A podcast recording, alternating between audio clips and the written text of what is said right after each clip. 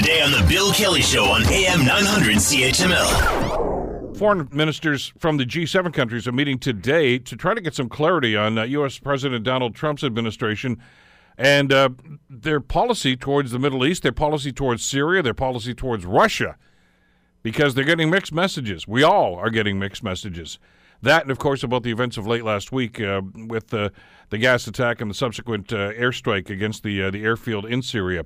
Joining us to talk about all of this is George Breckenridge, retired political science professor from McMaster University. George, good to have you back on the program. How are you today? No, I'm fine, thanks, Bill. Yeah. This has been quite a week, obviously. Let's talk a little bit about the mixed messages, first of all. Yeah. As late as the weekend, of course, Secretary of State Rex Tillerson says that as far as they're concerned right now, defeating ISIS and defeating the terrorists is the only element that they're really concerned about over there. At the same time, almost, U.S. Ambassador to the United Nations Nikki Haley was saying that regime change in Syria was a priority for the Trump administration. Right. It's no wonder these guys are confused. No, that's right. I mean, they've been, the whole thing has been very strange. I mean, I think basically they probably did the right thing symbolically. I mean, it didn't create an awful lot of damage, but it responds to the horrible sarin gas attack. But the messages were certainly scrambled, and Nikki Haley, who's obviously a rising star in the Republican Party, has been very outspoken and has said that, nobody's stopping her from being outspoken against the Russians. I mean, she was very direct against the Russians, which doesn't seem to fit with the rest of them.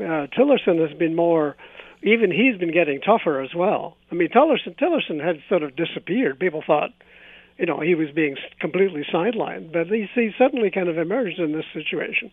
And, of course, he's going to Moscow himself in a day or so.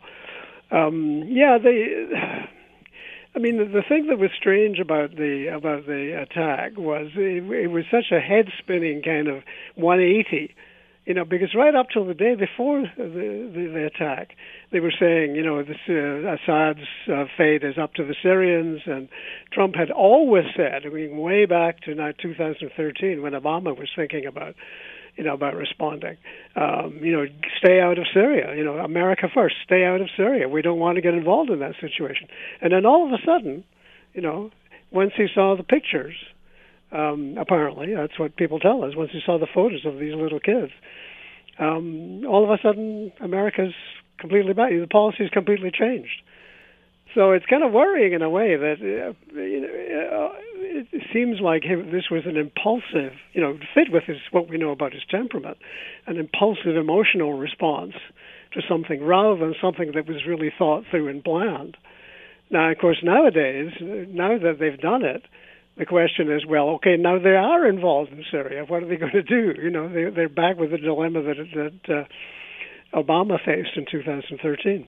Want to hear more? Download the podcast on iTunes or Google Play and listen to The Bill Kelly Show weekdays from 9 to noon on AM 900 CHML.